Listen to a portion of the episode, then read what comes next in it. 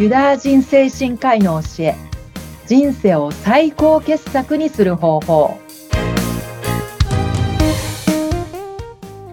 はい種市節子ですこんにちは、種市さん。よろしくお願いいたします。お願いしますはい、始まりました。この番組、ユダヤ人精神科医の教え、人生を最高傑作にする方法。いこの番組は、精神科医であり、産業医でもある種市節子さんに、え有名なユダヤ人精神科医の先生方の教えを分かりやすく噛み砕いて教えていただき、そのエッセンスを取り入れ、人間理解を深めていこう。皆様の人生をもっともっと輝くものに、そんなお手伝いがしたいという番組となっております。はい、ここ数回はですね、種市さん。はい。えー自己暗示について教えていただいてます。はい。あの、種市さんが実は自分が成功するイメージの動画を撮ってね、毎日見ていらっしゃるというような、面白い話も聞くことができましたが、さらに掘り下げて、えー、自己暗示について教えていただきたいと思います。今回はどんなお話をしていただけますか？今回はですね、えー役割演技っていうことをお話しできればと思います。はい役割演技っていうのは何ですか、役割、例えばですね、うんその、自分がその、例えば歴史上の人物にな、い歴史上のその偉人になったかのように振る舞う。ほうほうほう。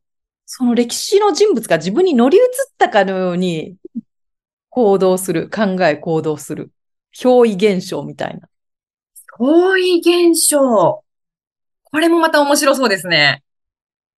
乗り移ったかのように考えたり行動したり、この人だったらこういうふうに考えるだろうな、こういうふうに行動するだろうな。うん乗り移ったかのように、その、やっていくっていうのはおすすめです。へえ、例えば、あの、歴史上の人物でもっていうね、お話だったんですけれども、今だったら、あの、大河ドラマで話題になっています。例えば自分に徳川家康が乗り移ったとか、はい、はそうい。いうふうにイメージして行動していくと。そうですね。私が知ってるある経営者の方は、はい。こう、なんていうの、ものすごいこう、勇ましいキャラクターの方で、ええ。ここにはなんか坂本龍馬を尊敬するみたいなことを言ってましたけど、はい。あと別の女優さん誰だったか、うんルパン三世の峰不二子をロールモデルにしてるみたいなことを言ってましたけど、なるほど、そっか。なんかイメージ、こういう人になりたいなっていう方が、もうすでに自分に乗り移ったかのように、うん。その行動していく、考えたり行動するっていうのはおすすめですね。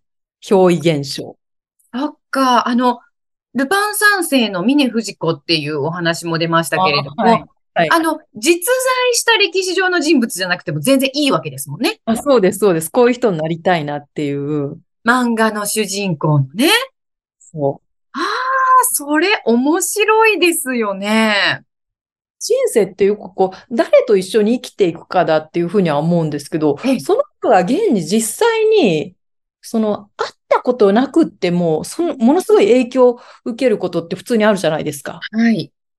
の人がこう自分に乗り移ったような状態で人生やっていけるんだったら、それはパワフルだろうなっていうふうな、すごい思って。本当ですね。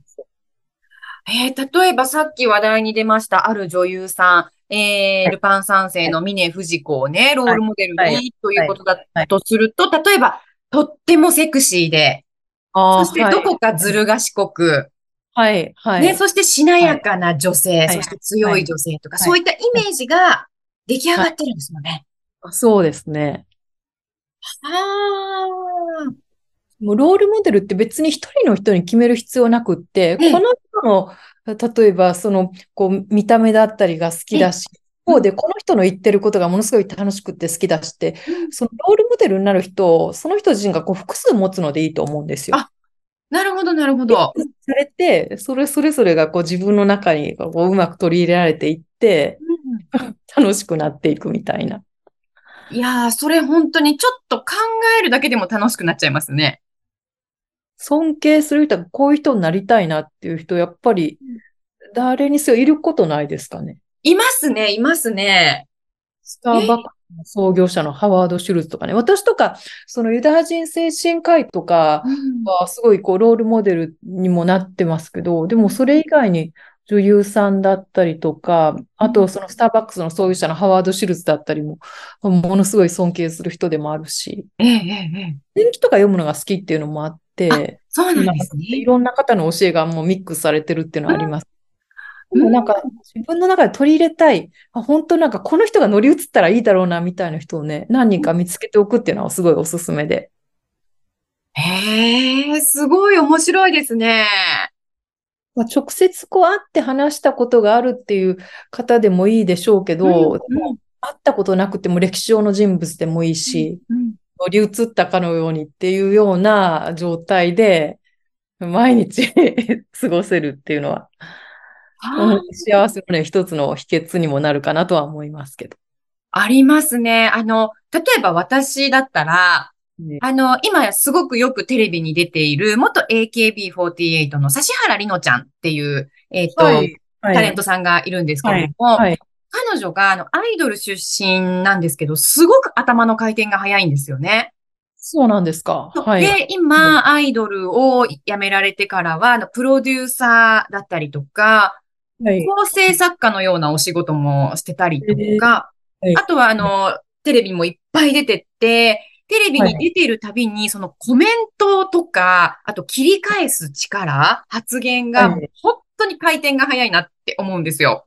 そうなんですか？はい。はい。なので私はいつも彼女みたいに頭の回転が速くなれたらいいなと思っているところがあって、あ、いいですね。だからそういうことができるっていうのは、うんえーそれこそ土屋さんなんか得意なんだろうなっていうのはすごい感じますけど。ね、なので、あの、もう彼女の全然足元にも及ばないんですけど、こう、いろんな方と会話してたときに、その、指原莉乃さんだったら、こうやって切り返すかなとかは考えたりしますね。あーあー、いいですね。ねえ。そうなんですよ。だから、楽にできるような人。ね、だからそれを一人に限定しなくてもいいよっていうことなんですよね。ね。うーん。あの人のこういうところを取り入れて、この人のこういうところを取り入れて、いろんな人がこう自分に憑依してくるような。そうです、そうです。うん私も本当、いろんな尊敬する方とかいますけど、はい。その人の教えが自分の中で生きてるってすごいこう人生ね、すごいパワフルにやっていけることにもなるなって感じてて。うん。はい一緒に生きてるみたいな。その場にいなくてもね、うん。自分の中のすごいこう強力な、うん、力になってくれてるんだろうなっていうのは思いますしね。うーん、そういった役割演技、こう、憑依現象っていうのも自己暗示の一つなんですね。セルフイメージがなんかうんぐんって上がっていく。うーん、そういったなんか、誰かの力になれてる人ってやっぱりいいですよね。私もそうならないといけないんだろうなっていうのはい思や、います。種市さん慣れてると思いますよ。いろんな方に影響を与えてると思います。か明るいじゃないですか。ん？周りを楽しませるのがね、すごい上手だし。いやいやいやいや、面白いですね。そうやって考えていくとね。この人のが乗り移って、でもこの人のが乗り移ってるし、みたいなね。うんうんうんうんえーだからそういった時に、あのーこの人の考え方いいなって思わせるような人は、必ずやっぱりなんかこうポジティブな人ですもんね。そうですね。勇気と夢を与えることがねうん、できてるっていうことだし。う。うんん。だからやっぱりあの、テレビに出てる方、女優さんだったりとか、タレントさんとかって、はいはい。そういう方なんですよね。ものすごい辛い体験とか、ネうんガティブな体験をしてても、それをものともしてない？うんですね。なんかもう、何十億の借金しても、それをね、なんか乗り切っていってる人とかいるじゃないですか。矢沢永吉とか。よく聞きますよね、タレントさんでもそういう話。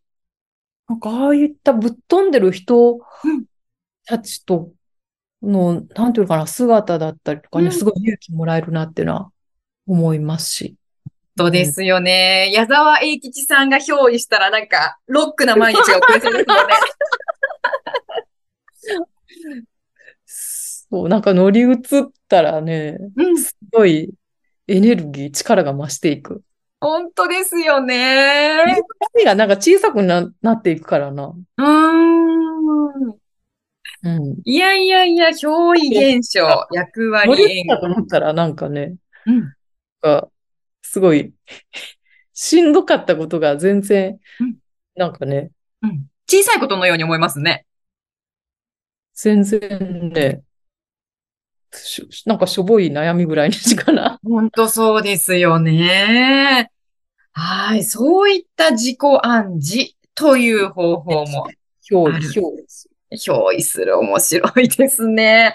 ありがとうございます。いやいや、自己暗示って本当聞けば聞くほど深いですね。ううん。ん。ふわりをすでにその人が憑依ししてるかのようにうん。考えて行動する。